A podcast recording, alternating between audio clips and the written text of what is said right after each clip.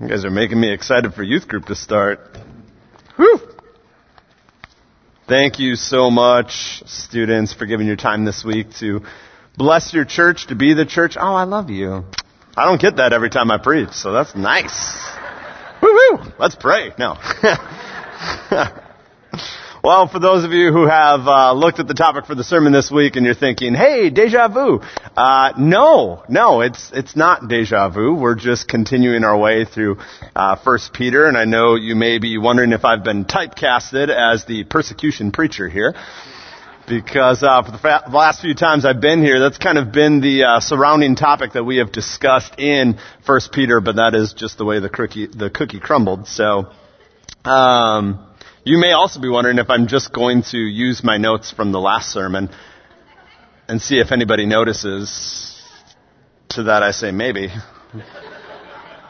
Pay attention. Because uh, I'm not I'm not sitting anymore, and uh, you know it may seem a little different because I can move a little bit. So maybe you won't notice. No, we won't preach the same sermon. This is um, this is very important because we've uh, we've built, if you go all the way back to First Peter, we've we've kind of built this framework surrounding persecution, right?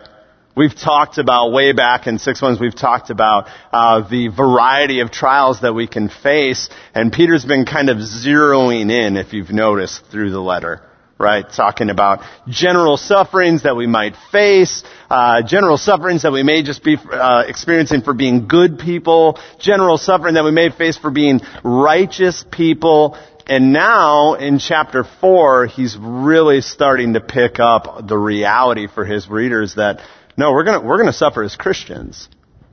We are going to suffer in the same way as the one whom we follow. And so we're here at this kind of the, the concluding thoughts on persecution, concluding thoughts on this kind of unjust suffering. And I think, how kind of God? How kind of God to inspire Peter to this place, especially for his readers. Uh, we've talked about the historical context of this book. We know that uh, the church at this time is is kind of beginning those birthing pangs of of really intense persecution that they're going to face real soon under Nero. And how kind it is of God to inspire Peter to not only meet the people in the place where they are and the current sufferings that they might be experiencing, but also to prepare their hearts and minds for what lies ahead. I understand that we are at a uh, we're at a unique place in church history uh, for Christians here in America, and that the level of persecution that we face is different than millions upon millions of our brothers and sisters across the globe. We don't necessarily fear being one of the six thousand who were martyred last year. We don't we don't fear our uh, our church being burnt to the ground or our people being burnt to the ground. That's it's not necessarily a reality that we wake up with every day, and yet this is soon going to be the reality for people uh, who are reading this letter for the very first time.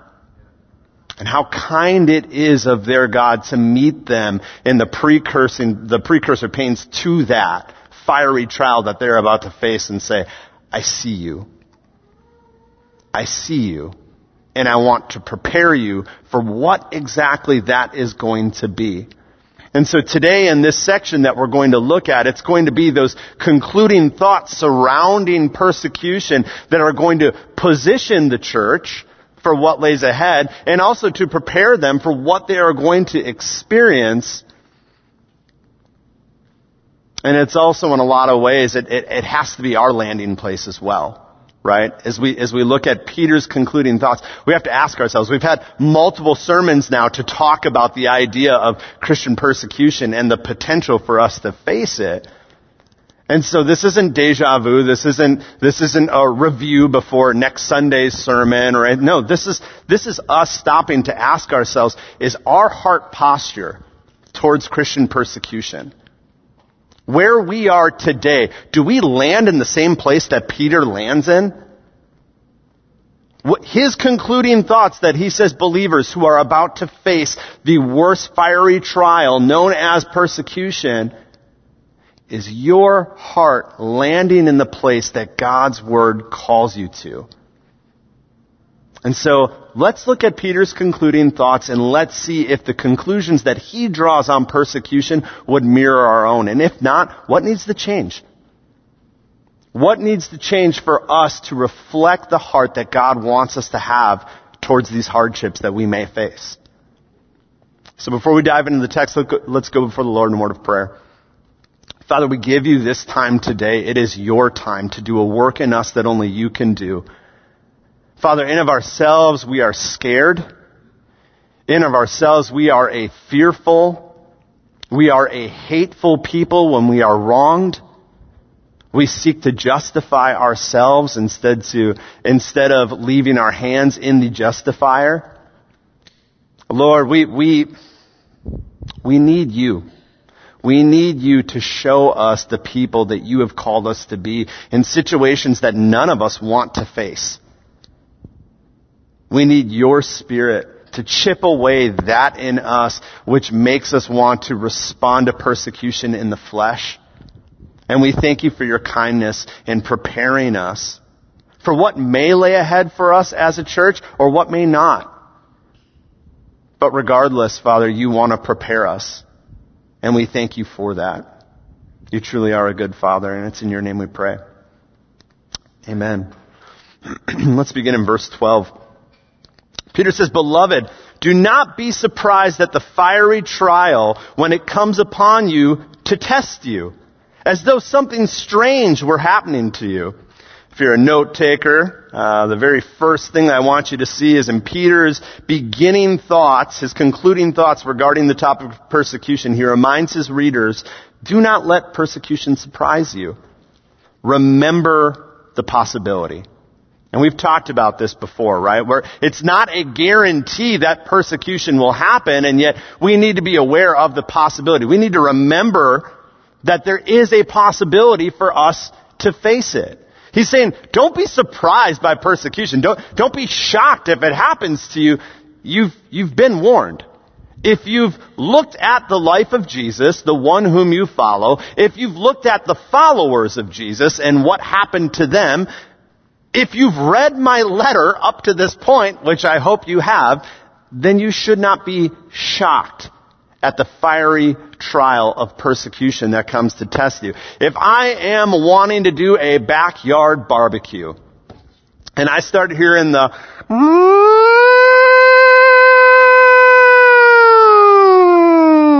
that actually took a lot of wind power but pretty accurate, right? Guys, that was, yeah, you know what that means, right? It means don't plan a backyard barbecue is what it means.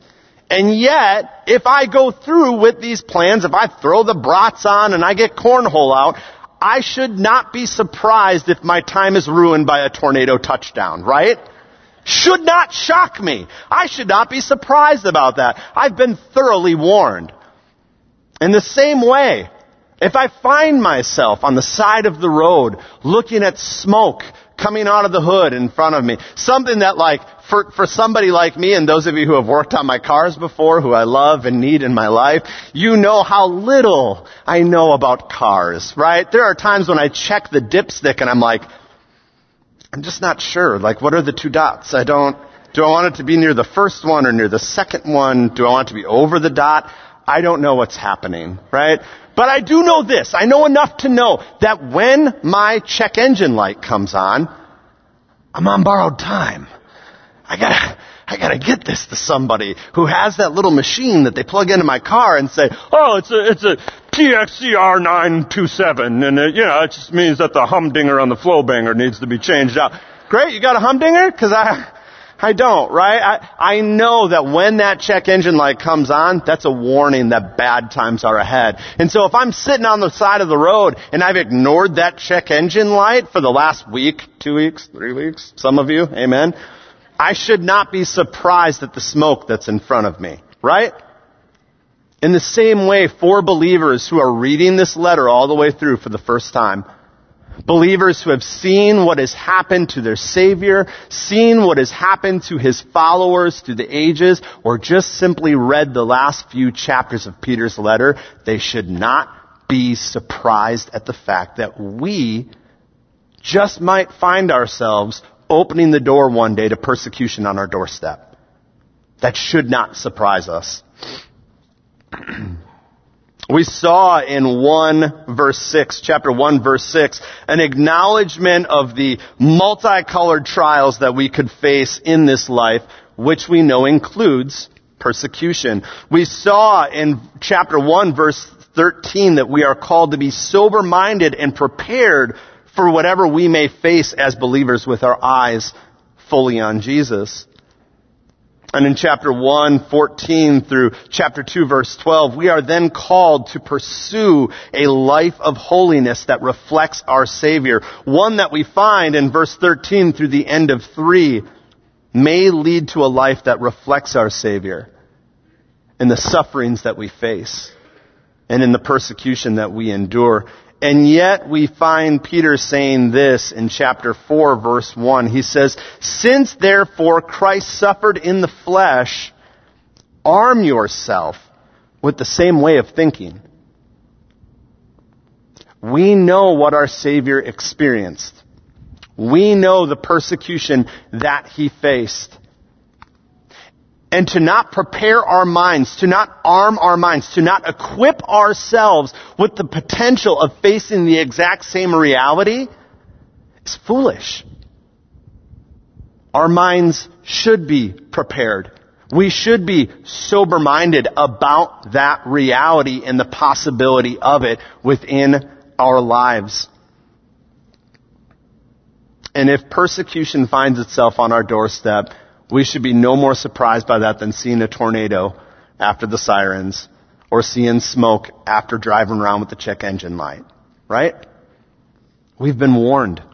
And yet amidst the warning, God sends comfort to His people as well. He's not just blowing the sirens to scare us, but He's also revealing His intended purpose to us to calm us. Again, we see that kindness. Now it would be kind it's kind of my car to show me the check engine light, even though something bad's gonna happen. It's very kind of them to blow the sirens before this horrible catastrophic event happens so that I can prepare for it. That is kindness. But we see a deeper level of kindness and comfort that God offers to His people. Follow along with me. We'll go back to verse 12 and read through verse 14. Beloved, do not be surprised at the fiery trial when it comes upon you to test you as though something strange were happening to you, but rejoice. Insofar as you share Christ's sufferings, that you may also rejoice and be glad when his glory is revealed. Thank you, God. If you are insulted for the name of Christ, you are blessed because the Spirit of glory and of God rests on you. I think, believe this is what Brother Chase was reminding us of. I don't know where you went, Chaser, but uh, I believe what he was reminding us is exactly what Peter is reminding his readers here. Don't let persecution discourage you. Remember the purpose. Remember the purpose of it. Notice how this language that we see aimed at the very direct fiery trial of persecution mirrors similar language that we saw when he was describing a more general experience with trials back in uh, chapter 1 verses 6 through 7 where Peter wrote, in this you rejoice, though now for a little while, if necessary, you have been grieved by various trials. So that, for the purpose of, so that the tested genuineness of your faith, more precious than gold, though it perishes, though tested by fire, may be found to result in praise and glory and honor at the revelation of Jesus Christ. What Peter introduced under a general theme of various trials back in chapters 1, uh, chapter 1 verses 6 through 7, Peter now directly applies to this fiery trial of persecution. And like all trials, we know that regardless of severity or duration, they are temporary, right? Even if they result in the worst case scenario of the end of our earthly lives, they are temporary, right? And we know that regardless of the pain that we endure in the process, we know that they are being used to, to refine us. Like the fires refine gold and strip away its impurities. And we know that regardless of the cost, even at the ultimate cost, we know that it will result in our praise, in our glory, in our honor at the coming of King Jesus. We've talked about this before. That one day our King will stand before us and praise us for our faithfulness to Him. Can you imagine that? How much of our lives are dictated by fear of what He will say? fear of what might happen. Is my salvation really secure? Am I, do I need to just kind of go that extra mile here or else? Or like this, this dance that we do in the Christian walk. The beauty that we know we will face on that day when He comes back or on that day when our life ends and we immediately stand before Him is that He will look at us and shower us with praise and honor and glory for reflecting His Son to the end. Amen. That is a beautiful promise that we can hold to, a beautiful purpose that He has for us in the midst of persecution. And as we saw specifically in verses 13 and 14, specifically pertaining to persecution as followers of Jesus, we know that when we endure, one of the promises that, that are imparted to us through it is that we know that we are His. We know that we are His. That, that wrestling that we do with the security of our salvation and uh, that song and dance that a lot of us do all throughout our life in Christ, when we are suffering for Him, when we are suffering with Him, that's something that speaks to the heart of the believer through the Holy Spirit that says, no, my, my spirit is on you. I am resting on you. I have sealed you. I am in you. I am yours and you are mine. Persecution's horrible. And none of us want to face it. And when we think about the people around the world who are facing it at the most intense level, one of the blessings, one of the comforts, one of the intended purposes of that is that in that moment, in that suffering, they can step back and realize this is temporary. And the reward is great and I am in the hands of God. I am His child. What a beautiful promise that we can hold to. So we're not surprised by persecution when it comes, and when it comes, we, we are not discouraged, but we can actually rejoice. We can actually sing in the midst of the storm, which we've talked about before. Again, you, you read through Book of Martyrs, you read through uh, different things about martyrs around the world and, and you hear these what seem like crazy tales of men and women who are being tortured and rejoicing. Men and women who are being uh, burnt for their beliefs and rejoicing in the midst of it. And you say, how is that possible? How is that possible? Well, one, God meets us in those moments with His grace. He's there with us, in us, boiling over through us in the midst of that pain. And yet, I guarantee that Peter's readers were not ignorant of the promises that came before. It wasn't just the sermon that they checked off their list. Yeah, I came that Sunday. Oh yeah, I remember that application that uh, that Peter talked about way back in chapter two. Or yeah, I think he mentioned something in chapter three. When you are going through the storm, you're holding on to what is secure, right? If you find yourself in the eye of the storm, now that's the safest place to be. If you find yourself just outside of the eye of the storm, you are holding on to whatever is sure, whatever is firm, whatever will be there when the storm passes. These people were not ignorant of the promise, nor were martyrs through the ages. They knew it was coming. They knew it was possible. They knew the purpose and they held on to the hope that God's word is true and that he is good.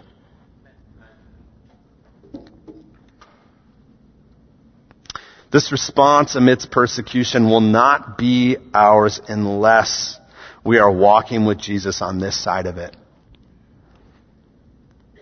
And in verse 15 through 16, we see a familiar type of warning that we see throughout Peter. Anytime he talks about suffering, persecution, uh, uh, something that is unjust that we are experiencing, there's always this caveat of how we would tend to respond. What would be our natural response? In that moment when we are pricked, what would naturally flow out of us?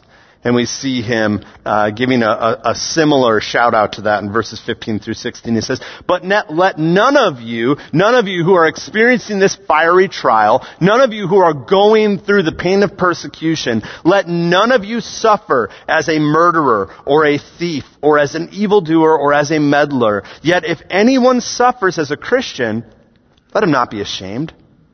Let him not be ashamed of the name for which he suffers." The name of Jesus, but let him glorify God in that name. Here Peter reminds us, do not let, don't let persecution corrupt you. Remember the one you reflect. Again, this is nothing new. If you've read through 1 Peter in uh, chapter 2, verses 13 through 16, we see that we're called to submit to authorities that are over us and not use our freedom in Christ for evil means. In verses 18 through 25 of chapter 2, we are called to endure in doing good amidst unfair treatment instead of responding in sin and in anger.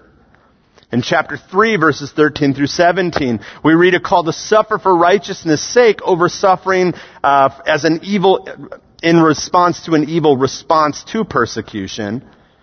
And in chapter 4 verses 1 through 11, Peter gives a, a fuller description of one who endures in righteousness over responding to evil with evil. All of which can be summarized by Peter's charge in chapter 3 verse 9 where he says, Do not repay evil for evil or reviling for reviling, but on the contrary, bless. For to this you are called, that you may obtain a blessing. In verse 15, Peter isn't just throwing out a, a, a bunch of random, oh yes. Like this isn't, this isn't the moment in the letter where he's like, oh man, I'm, I'm running out of words. I only get like 3,462 characters. I got, oh yeah, uh, so, uh, by the way, don't, uh, don't murder. That's bad. And don't be a meddler. And, uh, you know, just evil. Evil in general. Don't, don't do it. And, uh, yeah, don't be a thief either. No one likes a thief. He's not doing that here, but instead, he's speaking to the persecuted. He is speaking to the one whose life is at risk. Or who is seeing those whom he loved, whose lives are at risk. What is a martyr? It's someone who has been murdered for the name of Jesus. Well, wait. You're saying that I just have to sit back and let someone take my life? That I have to just sit back and, and let them take the lives of those who I love? Why can't I avenge the blood of one whom I love? Isn't that, isn't that just? Shouldn't we stand for justice? And what about these people who come onto, who come onto my property and take my things, who take my freedoms, who take all of these things that belong to me? You're saying I can't Robin Hood that? That I can't, that I can't go and take back and, and give or, or I can't, I can't bring myself back to good? When those who are out there that have wronged me have done something that I do not deserve, I can't steal in the name of that? Isn't what they are doing against the people of God, isn't that evil? And shouldn't they be able to taste their own medicine? Why can't I do evil in the name of good? And look at these people out there meddling in my affair. Why, why, are they making my business their business just because I bear the name of Jesus? Why don't I go meddle in their affairs? Why don't I give them a taste of their own medicine and show them just how horrible it is to have someone mess with your life and mess with your world? Don't I have the right to do that? And these are all fair questions. But in response, I would turn the heart of the believer back to God's Word.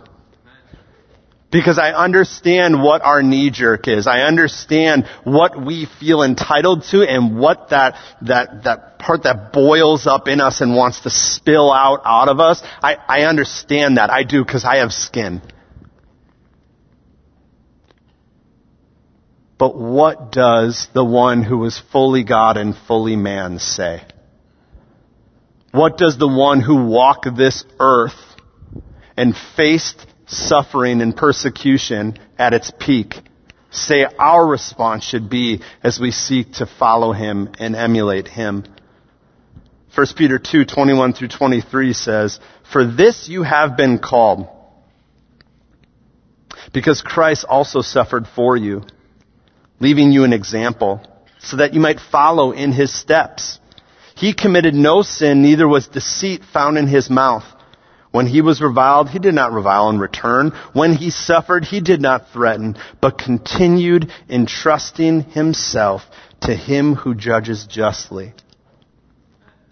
We've seen it all over in Peter, and it's not, it's not a Peter thing. It's actually a Jesus thing. Because Peter followed Jesus, and he's reflecting the words of the one whom he loved. Peter, mind you, in the face of watching his Lord get arrested for something he didn't even do, what did he do? He said, hey guys, you know what, we knew we were gonna suffer. Jesus warned us of this. No, what did Peter do? What we all would want to do, right? He took his sword out and, hey Malchus, ha! Right? No ear. We know the story. That was, that was what's in Peter's heart, and yet here we are 20, 30 years later of walking with Jesus, of being refined by the Holy Spirit, and we see Peter's response, and it likens what our Savior calls us to in Matthew 5, 38 through 45. He said, You have heard that it was said, an eye for an eye and a tooth for a tooth. But I say to you, do not resist the one who is evil. If anyone slaps you on the right cheek, turn to him the other also. And if anyone would sue you and take your tunic, let him have your cloak as well. And if anyone forces you to go one mile, go with him too. Give to the one who begs from you, and do not refuse the one who would borrow from you. You have heard that it was said, you shall love your neighbor and hate your enemy. But I say to you, love your enemies and pray for those who what? Who persecute you. So that you may be sons of your Father who is in heaven. For he makes his sun rise on the evil and on the good and sends rain on the just and on the unjust. Point being, suffering willingly for the name of Jesus isn't a path that any of us would naturally desire. We've talked about that before. None of us should want to face injustice. None of us should want to face a martyr's death. None of us should want to experience persecution on any level because it reflects the kingdom of this world. And yet as we walk through it, with our eyes on Jesus, we have an opportunity to reflect the King who is coming back to this world. To rule and to reign forever. To take every injustice, to take every martyr's death and raise it in such a way where His name is glorified and His will and His perfect plans are accomplished. That is what we have the opportunity to do. And so we're called to not reflect the kingdom of this world in the way that we walk. We're called to not reflect our fleshly outpouring in the face of persecution or the fiery trial being brought against us. But we are called to, with our eyes on Jesus, reflect King Jesus. Which is Peter's point in verses 17 through 18 says, For it is time for judgment to begin at the household of God. And if it begins with us, what will be the outcome for those who do not obey the gospel of God? And if the righteous are scarcely saved, what will become of the ungodly and the sinner? Guys, we have a mission, and that mission is to be the aroma of Christ to those who are perishing. And so here, Peter reminds us, don't let persecution distract you. Remember the mission. These verses are a little challenging in the English, and uh, they can lead us to some interesting places. Um, one of them being uh, that Christians are facing judgment from God that will result in hell for many. Right? When we look at the uh, when we look at what the text says here, for it's time for judgment, we usually think of judgment in relationship to our sin, to begin at the household of God. And if it begins with us, what will be the outcome for those who do not obey the gospel of God? And if the righteous is scarcely saved, that's terrifying. What? Are you saying there that, like, followers of Jesus, like, yeah, you're in until you're not?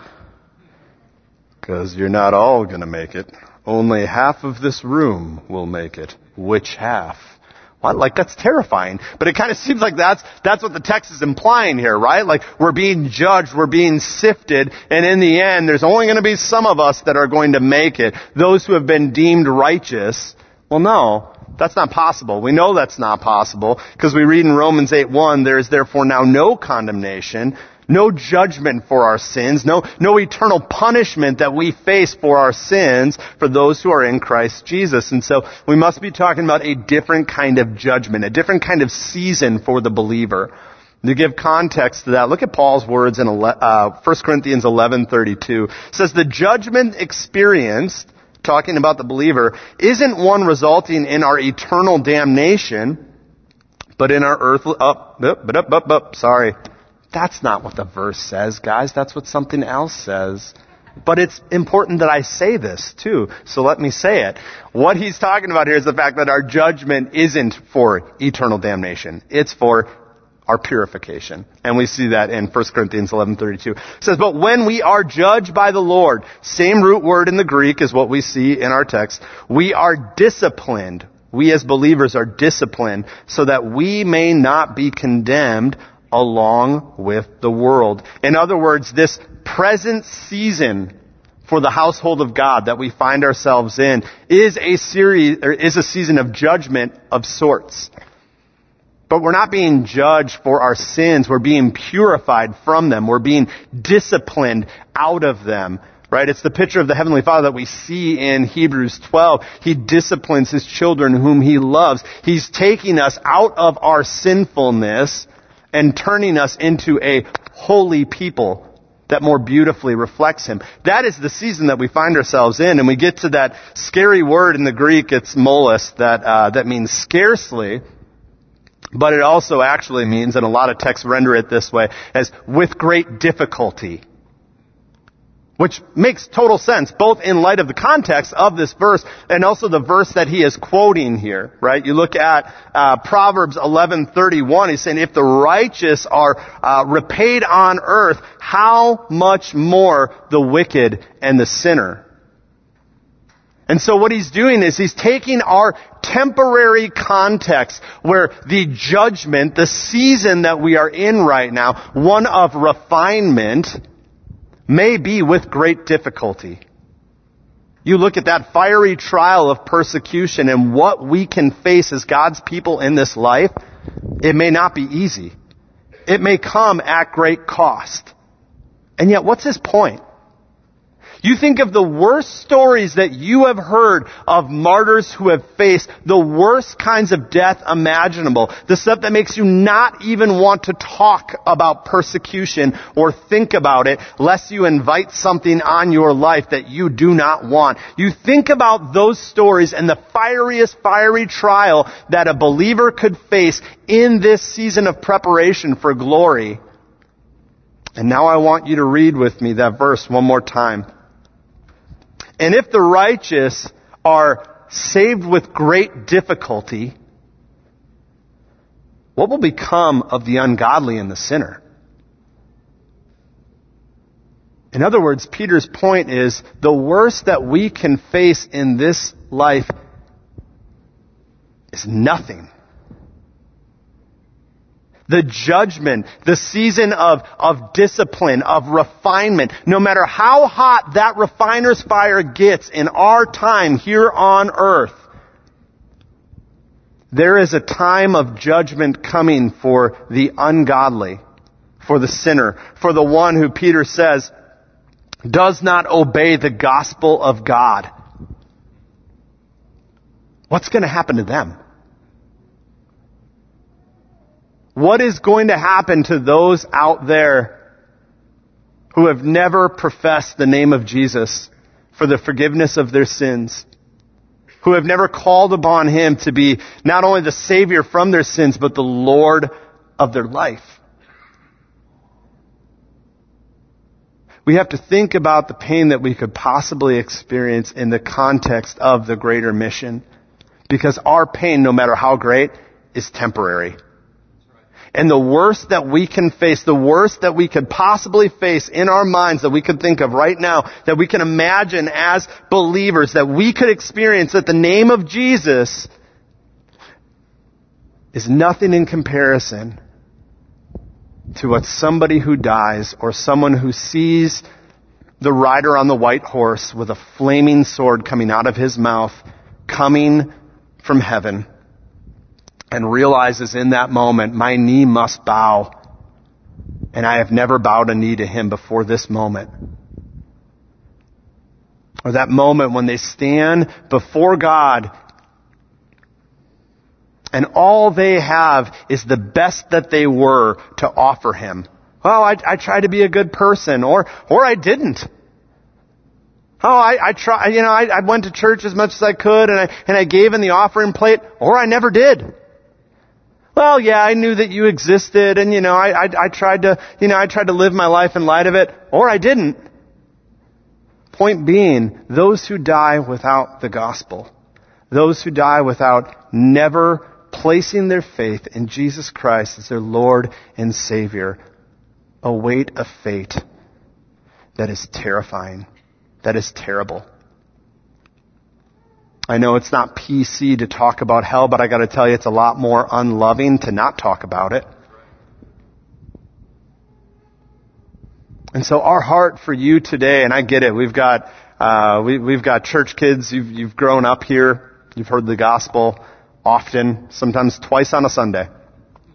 And I know those of you who have been in the ABF uh, wing for most of your adult life, you know the gospel. You've read books on the gospel. You've read books on the fruit of the gospel and how the gospel applies in your parenting and your child rearing and, and your grandparenting and all of these different things you, you know. But, but if you've never had that moment that moment where you realize the fact that if you are standing before the God of this universe, the one who made us, and you plan on saying anything other than the name of Jesus as the reason why you should spend eternity with Him, then you need a moment today with your Creator to say, I'm sorry for my sin.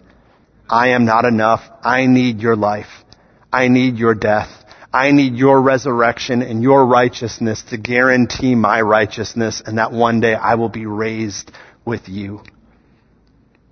If you have some idea of what that means, but you know you've never walked towards it, or you have no idea what that means, and you know you've never walked towards it, then I want to invite you today to have that conversation with me. Pastor Steve is here um, come on up front and let's have that conversation after the service. Or contact us if you're watching online. Reach out via email or telephone or again carrier pigeon. Charlotte, you got you get those in the office, right? Steven's got a bird feeder; they'll come in. Um, but we want we want to help you know what it means to step over that line of faith. And to all of God's people, to His house, to His family here today, we need to remember our mission. We need to remember that we must endure persecution in a way that reflects Jesus, not only because of how we know that it refines us, not only because we know of the ways in which it blesses us, which, which should be enough, right? It should be enough for us to want to prepare our minds for action. It should be enough for us to want to posture ourselves before Him and say, God, make me ready for that day if it should come. That should be enough. But if it's not, then think of somebody whom you know that one day may watch you go through the fiery trial of persecution and stand for the name of Jesus. And that that might be the very tool that God uses to open their eyes to the reality of their own need for Jesus. It is a tool in the hands of our faithful Creator to draw those who do not know Him to Him. And so are we preparing ourselves? Are we positioning ourselves? Are we posturing ourselves by meditating on the truth, being thoroughly conscious of the warning that he has given to us of the possibility of its coming? Are we doing all that we can to not numb ourselves to that reality, to not ignore the possibility of that reality, but to prepare our minds to act in the way that our Savior acted in the face of the fiery trial? I think of a story of uh, Nate Saint and Jim Elliot. You guys have probably, some of you might have uh, watched the End of the Spear movie, or maybe you're just familiar with their story because they're pretty famous. missionaries, but for those of you who don't know, they were speared to death in January of 1956 by a tribe in Ecuador that they had been trying to reach for the uh, previous few months with the gospel. Tried different attempts, and on the day that they tried to make contact, um, instead of a warm welcoming, they were welcomed with uh, spears being thrown at them, and it cost the lives of uh, five in their team, including Nate Saint and Jim Elliot. And instead of their families making it their mission to avenge the blood of the ones they love by any means necessary, Nate's sister and Jim's wife kept their eyes on a much greater mission. And years, a few years after, they returned to the very same village to bring the gospel. And as a result, um, the majority of that village was brought to saving faith in Jesus Christ. And years later, years later, Steve, Nate's son, would be baptized by the very man who threw the spear that killed his father. Let that sink in for a second. Because that is the application of the reality that our text today calls us to. Because we are not called to be the judge and jury and the avengers in this life. We have one who is coming to make all things right. We serve the judge. We serve the one who rules and will reign forever. And we are called to stand against injustice. We are not called to be Christian doormats. Don't get me wrong. But there is a posture that scripture calls us to repeatedly. One who reflects our Savior and one who, when done in his strength by the power of his Spirit, can be used to open the eyes of sinful men to their need of something greater than what they're living for. Because they see reflected in our suffering and even in our death the love of one who is greater than what they are living for. But if we are so focused on ourselves, so focused on what we feel we are entitled to and fighting for our own little life and our own little kingdom on this earth, instead of focusing, preparing, and posturing to be a part of something greater, then we might miss our opportunity to scream to the beautiful reality of Jesus and what he offers a world that desperately needs him.